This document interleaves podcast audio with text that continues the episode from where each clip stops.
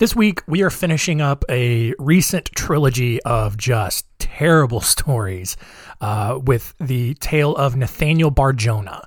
Uh, just a terrible dude, and you're going to learn about him. It's our weird world. Our weird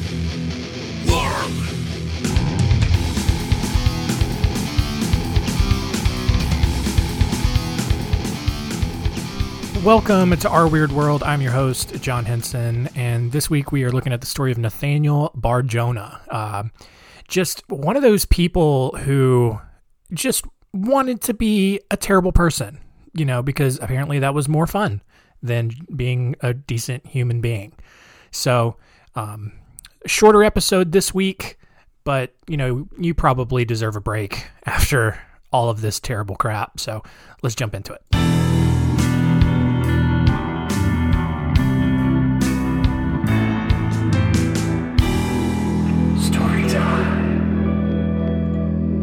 Our story takes place in Worcester, Massachusetts, and it is absolutely pronounced Worcester. It's Worcester. It's pronounced Worcester. Worcester, Mass.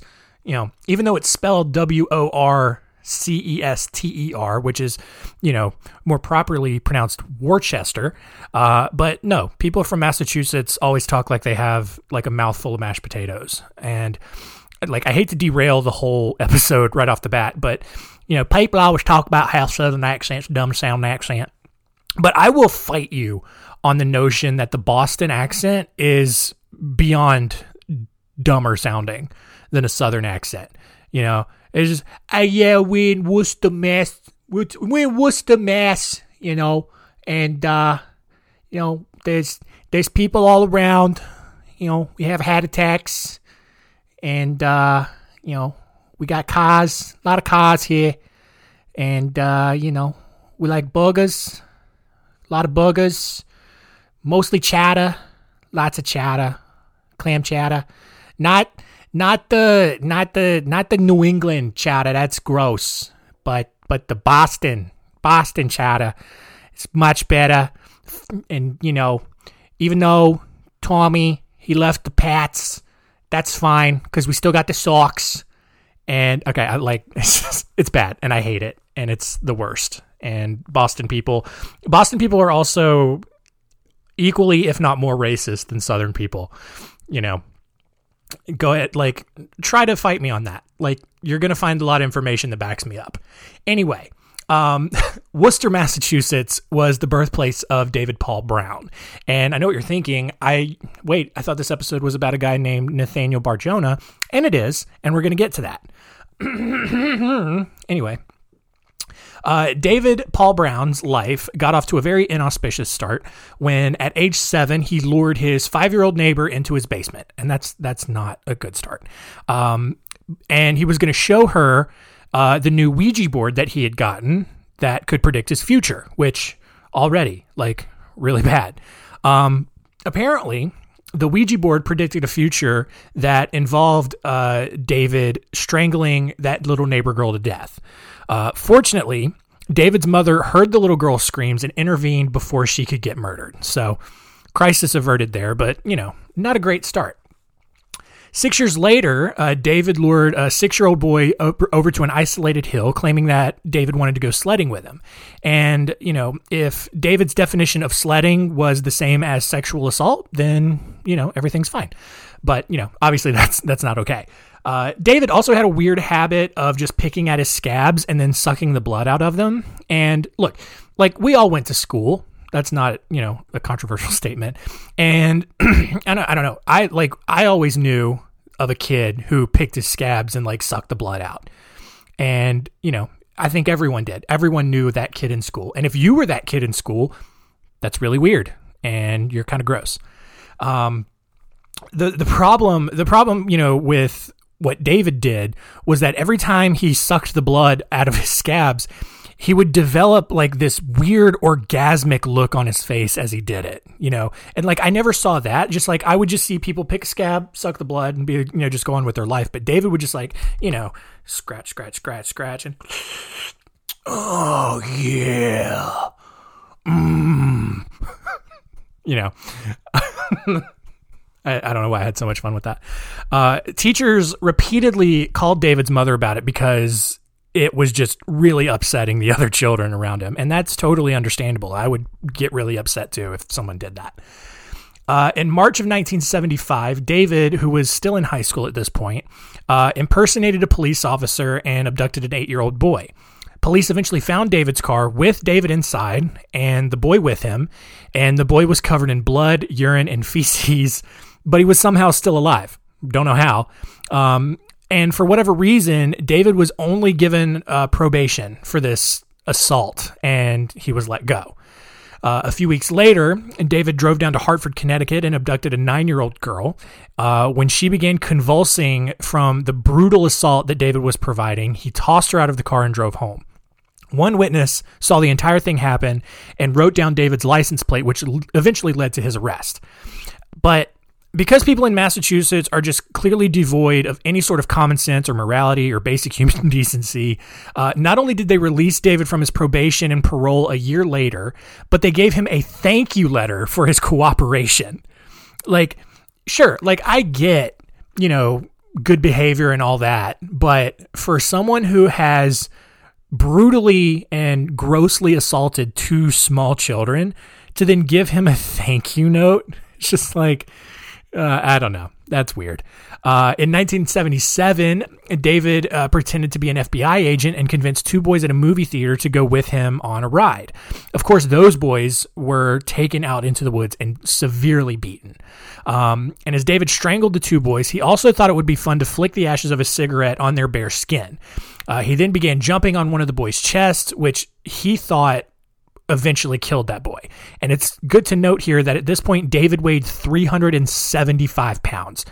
So he had no reason to doubt that jumping on a, on a teenage boy's chest would absolutely kill him.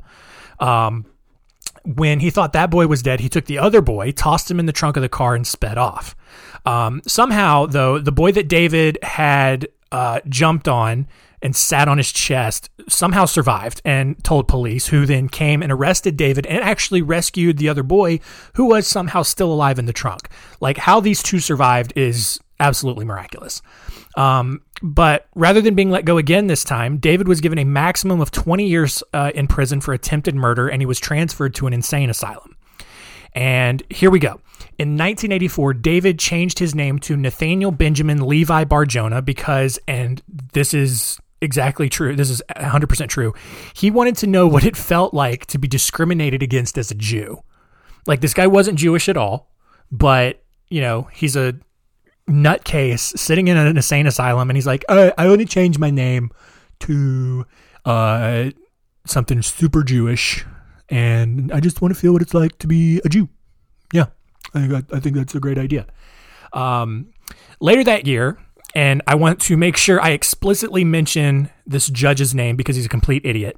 Uh, Superior Court Judge Walter E. Steele uh, ruled that the state of Massachusetts failed to prove that David was dangerous to society and actually signed his release from prison. All right, like I don't. I don't know. Like, even if there was some like bureaucratic paperwork involved that got missed or messed up, like you just look at what he was arrested and put in prison for.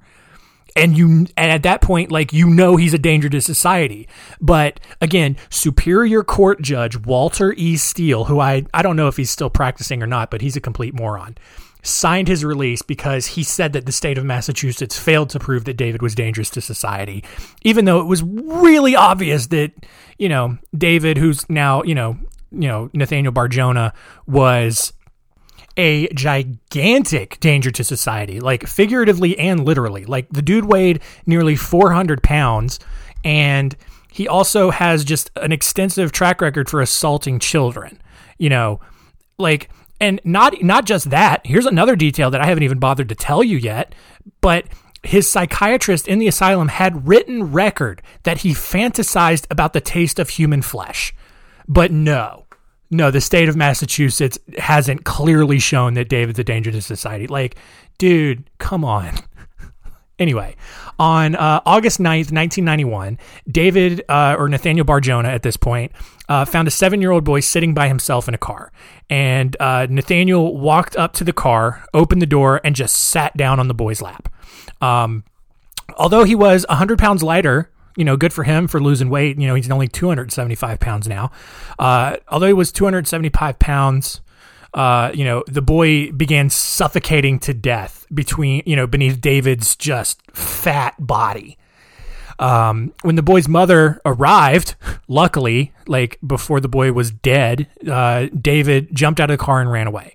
Um, a police officer uh, who took the report recognized David's description from 15 years earlier. Uh, you know, and the descriptors, the description probably included phrases like obese, jiggly neck, pervert mustache, utterly creepy. Um, all of those very, you know, if you look at pictures of Nathaniel Bar-Jonah online, is exactly what he looks like. I'm not just saying mean things about him just because I can. Like that's like literally what he looked like. Um, and so police were able to find him and arrest him. This time, uh, Nathaniel was sentenced to probation in Montana. Uh, I don't know, like I don't know why, I don't know why he was just sent to another state. I guess Montana's just where we send our worst people. But um, on February 6th, 1996, 10 year old Zach Ramsay was reported missing in Montana. Um, his body was has never been found. And here's why. Uh, around that time, Nathaniel, who was somehow not in prison for any reason, uh, started holding several cookouts at his home where he served burgers, chili, casserole, spaghetti, and meat pies. Um, just, you know, you could probably put the rest of this puzzle together. Uh, even though an investigation of his financial records revealed absolutely zero grocery store purchases for an entire month following Ramsay's disappearance. Even more, people made several comments to David about the taste of the meat, but David claimed that he had just simply gone out and shot a deer. Like, oh no, it's just deer meat. It's deer spaghetti or deer meat pies or deer burgers. It's definitely not, you know, human boy. anyway, um, and you know, you know, there's no there's no way to definitively say that he killed the kid, chopped him up, and served him to his neighbors, but I think it's pretty obvious that that's what he did. Uh, police ended up investigating Nathaniel for the murder and even found, like, here's the thing they even found a list of boys' names, including Ramsay's name, on that list with the word died next to it. All right. Like, this is how preposterous this gets. They then collected testimonies from his roommates who noted that David often brought Ramsay up in conversation. They even found bloody gloves and a coded notebook that ultimately revealed confessions to torturing and eating other children.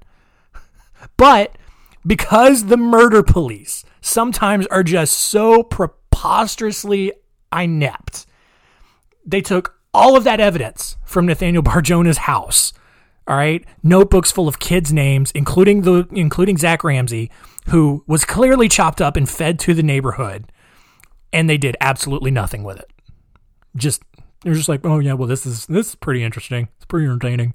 Uh, whatever, you know. Uh, three years later, like nothing happened. It's insane. Three years later, David or Nathaniel Bar-Jonah was arrested again for impersonating a police officer because that's clearly a more serious offense than serving up little boy burgers. Um, and when investigators searched his home, they found dozens of magazine clippings of young boys, a human bone, and recipes that included things like like these are the names of recipes he had on there: French fried kid and little boy pot pie come on. Like, how much more do you need? Um, apparently that was enough this time. And you know just for good measure they added several more charges. And uh, nathaniel Bar-Jonah was uh, finally given a 130 year prison sentence and finally locked away for good. Uh, he was found dead in his cell on april 13th 2008 and thank god that's the end of the story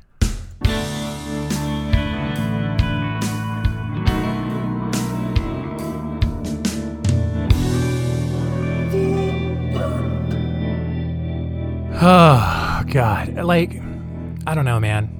Just sometimes like these stories get so frustrating because it's so obvious in hindsight like what should have happened and then like even reading and, learning about you know how the the justice system worked and, and the reasoning that judges gave for setting people free like it still doesn't make sense and you I just I, I have no idea what logic they used to justify that at the time but you know whatever let's uh let's see what we learned today that the state of Massachusetts and Montana clearly did not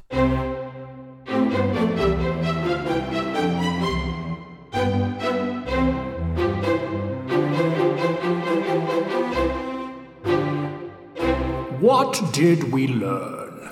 Number one, don't give a Ouija board to your kids. Like, whether you believe in paranormal stuff or not, like there are a lot of there are a lot of stories around how using a Ouija board has gone very wrong for a lot of people. So, you know, maybe just just don't do that. You know, if your kid gets a Ouija board as an adult, nothing you can do at that point. But, you know, don't give it to a little kid. All right.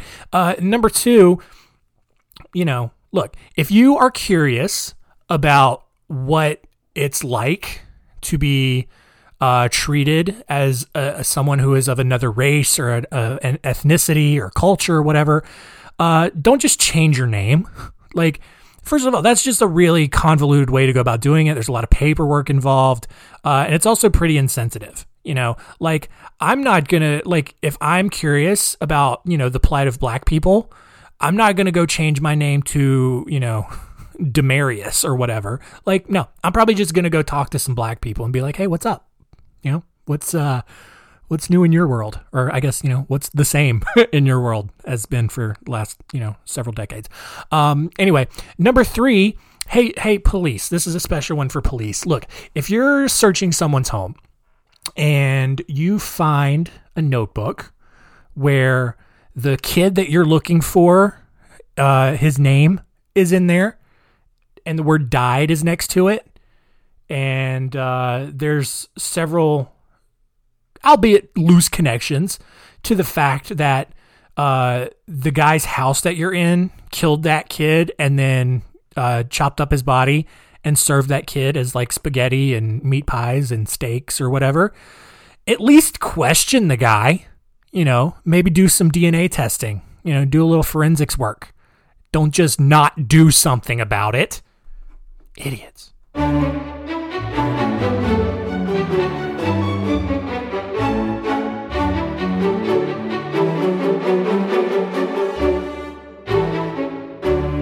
Next week on Our Weird World, are you ready for just like some fun stories? uh, we're gonna have like I like I get it. You're probably burned out with all of the depressing stuff, and so for the next couple of weeks, we're gonna have just some nice wacky stories. Uh, in fact, the next two weeks is gonna start uh, a two part series on some wacky wars that have been fought over the course of humanity. Uh, part one next week will cover some just strange wars that were actually fought on American soil. Um, we'll we'll cover the Walton War uh, the Toledo War, the Honey War, and the Pig War. Um, all of these are very real. I'm not making them up. So, you know, if you like war, uh, or at least, you know, very loose use of the term war, uh, you will enjoy the next couple of weeks of episodes. So, thank you all for listening and hanging in there for these terrible topics these last couple of weeks. Uh, but remember, just keep telling all your friends and always